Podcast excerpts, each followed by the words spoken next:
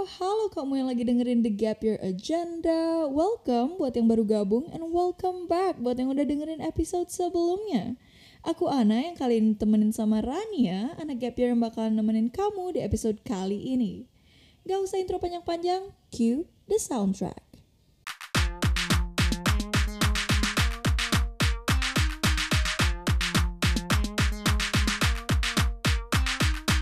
Gap Year Agenda. Dang, udah lama banget kita ngobrol kayak gini. Kenalin diri dulu coba.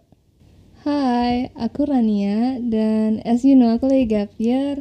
Um, basically just doing my hobby. Aku lagi gambar sekarang and yeah. Oke, ini aku kenal Rania kayaknya tiga tahun lalu deh, waktu pertama ekstra. No, way before that. Udah nggak inget deh, yang jelas Rania ini orangnya super artsy and chill, sporty juga, nggak ngerti lagi deh. Udah banyak banget yang minta aku ngobrol-ngobrol sama anak gap year yang lain, dan yang paling pertama aku inget tuh langsung kamu kayaknya. Kayaknya enak aja gitu kalau ngobrol bareng. Mau tahu dong kenapa milih gap year? Uh, ya, yeah, keep in mind that tujuan orang-orang gap year tuh beda dan tergantung sama keinginan dan kebutuhan mereka itu sendiri. Nah, untukku, aku ngerasa hidupku selama ini hanya sekedar sekolah dari pagi sampai sore, malamnya nugas, dan dikit banget waktu aku gunakan untuk berkarya. Sebenarnya berkarya itu bisa di sekolah sih, hanya saja experience dari berkarya di sekolah dan di luar sekolah itu beda banget. Jadi berkarya di sekolah, setidaknya sekolahku ya, itu basically nugas. Kayak misalnya buat karya tulis ilmiah hidroponik, buat bisnis plan untuk prakarya, video campaign biologi, macam-macam. Namun lama-kelamaan aku ngerasa berkarya di sekolah ini cuma untuk ngejar nilai aja, instead of memahami substansi materi itu sendiri. Dan menurutku itu sih purely ada because of the environment dan learning system itself sih the way that selama sekolah kita cuma ngejar nilai aja. Beda banget sama berkarya di luar sekolah, misalnya buat commission untuk band temenku, desain logo, karya ilustrasi, dan banyak lagi lah, at least for me. Berkarya di luar sekolah tuh seperti mengeksplor dunia luar yang jauh banget berbeda dari sekolah. Kayak dilepas ke dunia baru tanpa manual book. So I think the main reason why aku gap year ya karena ingin berkelana dulu sih. Iya sih, aku juga ngerasa gitu. Kayak yang aku omongin di episode 1 deh kalau nggak salah tentang prosnya gap year yang bisa jadi waktu eksplor dunia baru. And honestly, it's been a really really transformative period. Aku nggak searsi kamu sih ya, tapi I do realize kalau ide-ide yang emang otentik dari akunya keluar waktu aku gap year ini. Kamu di kelas 10 waktu itu ada disuruh bikin paper crane gak sih yang isinya harapan setelah lulus itu? Nggak ada sih aku sempat disuruh bikin itu terus aku inget banget nulis harapannya jadi content writer dan itu baru bisa aku coba waktu gap year ini juga. Tugas-tugas sekolah yang emang berhubungan sama itu ada. Tapi ya kayak yang kamu bilang tadi ujung-ujungnya cuman kejar nilai. Baru sekarang bisa ngisi portfolio pelan-pelan biar goals yang tadi juga bisa di achieve thing is kerasa banget gak sih kalau kamu do something for the sake of nilai and you won't put your heart into it? Dan kalau kayak aku yang mau jadi content writer, feedback dari guru bahasa Indonesia atau bahasa Inggris aja nggak bakal cukup. Perlu audiens yang lebih luas lagi gitu sih. Yep, I totally agree with that. Kita perlu connect ke orang-orang lain yang selain guru sama temen-temen. Nggak fair ih kalau aku aja yang bagi-bagi goalsnya apa. Ceritain dong main goalsnya apa aja nih selama gap year.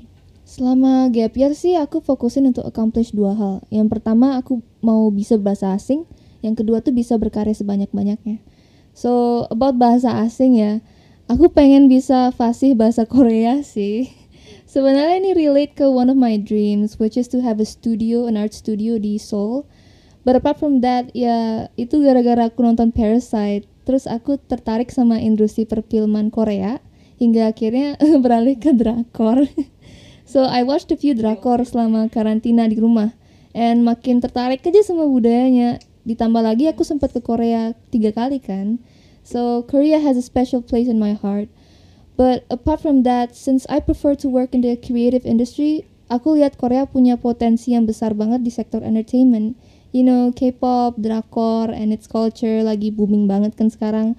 Dan selain itu banyak banget sih sekarang produk-produk khas Korea kayak Dalgona Coffee, Korean Bread, terus stiker-stiker ala Korea gitu and ya yeah, makin numbuh aja rasa sukanya dan I decided to study its language. Is Dalgona Coffee even Korean? Uh, enggak sih, itu actually was popularized by a Korean actor gitu.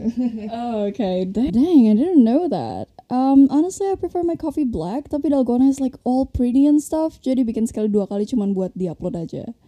Aku juga lagi fokus belajar bahasa Jerman cause like it's a huge dream of mine to study there.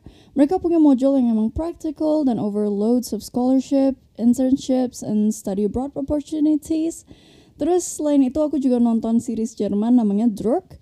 Uh, the new season keluar tanggal 20 kemarin and honestly yang bikin excited mau belajar bahasanya itu seriesnya ini. Karena dia sekalian ngenalin culture-nya Jerman and hopefully nantinya karya-karyaku juga bisa ada dalam bahasa Jerman juga ngobrolin karya nih, tadi kayaknya sempat mention kalau kamu mau berkarya sebanyak-banyaknya waktu gap year kan? Kenapa gitu? Ya untuk ngasah kreativitas dan memperlebar cara pandangku terhadap dunia sih. Jadi misalkan kalau mau buat short film tentang kehidupan selama karantina, ya aku harus riset dulu kan gimana keadaan orang-orang di rumah, baik dari kelas bawah sampai atas, rutinitas mereka, hambatan mereka. And to get the information I need, I have to ask them, interview, or probably look up di Instagram, sosmed, kehidupan mereka tuh sekarang gimana.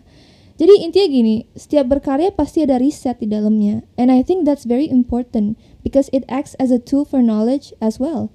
Jadi aku tuh belajar sambil berkarya yang bukan textbook oriented. And for me, learning is not just what you get from a book, tapi dari countless of experiments dan experience. Dan hasil dari belajar itulah yang kamu bentuk jadi tanda kutip buku. Emang ya kalau udah puitis tuh metafornya ngalir aja gitu. Not gonna lie, aku takut tahu set goals yang kayak gitu, yang berkarya sebanyak-banyaknya. Cause kalau aku pribadi lihat list yang banyak itu malah bikin takut. Bingung gitu mulainya dari mana. Aku tahu kalau mau stay motivated, aku harus punya kayak maksimal 5 project yang emang aku pingin banget selesaiin, and that would be it. Aku juga sempat bahas ini di episode 2 waktu itu kayaknya. Tapi kadang dengan trik itu juga ada aja satu dua hari yang emang not my day. Like when you woke up and you feel all gross and tired. And I do think it's normal. And it's okay to have those days. Bukan berarti kamu males-malesan. You probably just need to rest. Tapi balik lagi sama goals tadi. Kalau kita pengen achieve those goals, yes, staying motivated is important. Kalau kamu gimana nih cara atau triknya to stay motivated? Okay, this question made me nervous because I'm not always motivated the whole time. Sama kayak Ana, ada hari di mana aku nggak pengen ngapa-ngapain. Mau buat project juga tiba-tiba diambat mood. Tapi ada juga satu hari yang aku energetic banget. But I do realize that it is really important to stay motivated karena motivasi itulah yang bakal mendorongmu menuju tujuan utamamu. So I think in order to stay motivated, you need to know why you're not motivated. Karena variabel yang menghambat itulah yang harus dimusnahkan terlebih dahulu. So for instance like me ya, aku gap year karena kemauanku sendiri. Nah, aku kadang tuh juga ngerasa minder sama teman-temanku. Mereka pada ngepost ribbon kampus mereka, upload tugas, upload story sama teman-teman baru. Dan jujur aja ya, aku ngerasa nggak percaya diri. But please do remember kalau realitanya Everyone walks in their own path. Mereka semua ngukir jalannya sendiri. Mereka semua punya jalannya sendiri yang tentu berbeda-beda. So, yang kuliah belum tentu udah berjalan lebih maju dan yang gap year juga belum tentu berjalan mundur. Dan itu juga terjadi sebaliknya. Jadi for me ya, kalau aku ngerasa unmotivated gara-gara rasa percaya diriku yang rendah, minderan, ya I have to change the way I think. I have to change the mindset.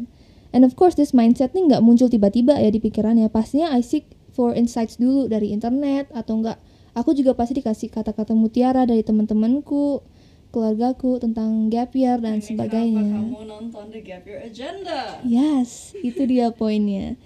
Dan selebihnya juga aku tiap pagi punya ritual journal slash plan di mana aku buka YouTube sambil ngeplay video apa pun dan I'm having my cup of coffee di sebelahku dan sekalian journaling.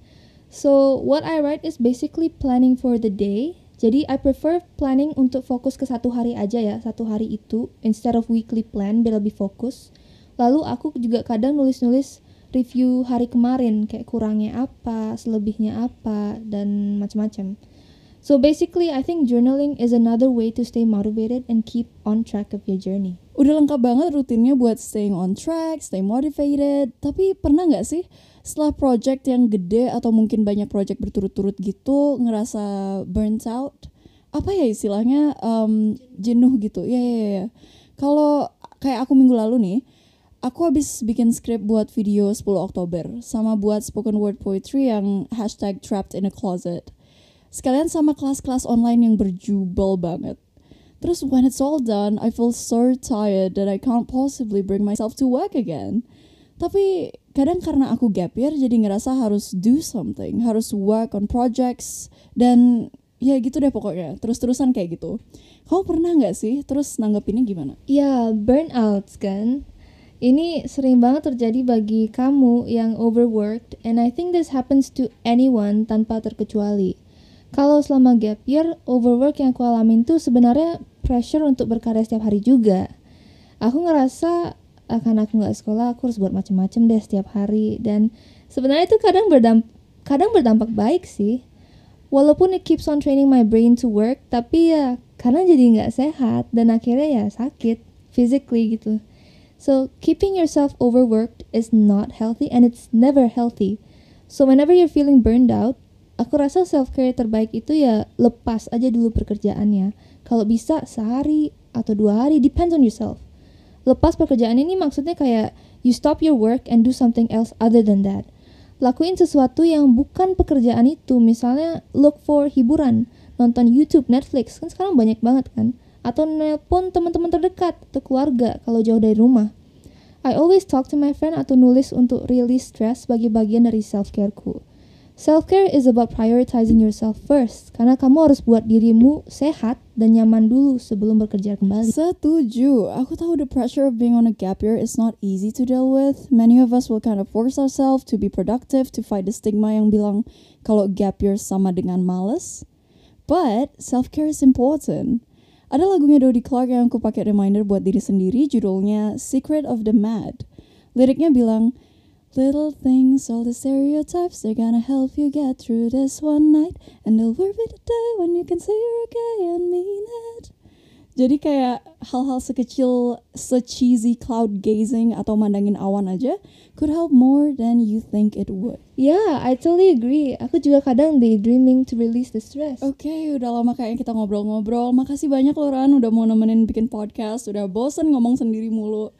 Eh, promote-promote sosial media dulu deh sebelum outro. No, thank you for inviting me bukan siapa-siapa. anyway, um, IG kurang ya. Terus, and selama gap year aku juga lagi ada akun Instagram di mana kita nih uh, promote atau mengencourage orang-orang muda, artis muda untuk berkarya dan it's at Articat ID. Can look it up on Instagram. Oke, kalau kamu mau cerita-cerita tentang gap year kamu atau tentang apa aja deh, masih bisa DM di The Fat Queen underscore di Instagram. Dan kalau ada ide mau bahas apa di episode selanjutnya juga bisa banget di DM aja.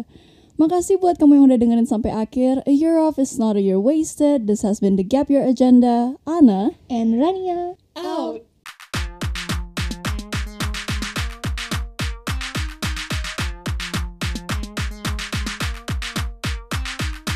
Gap your agenda.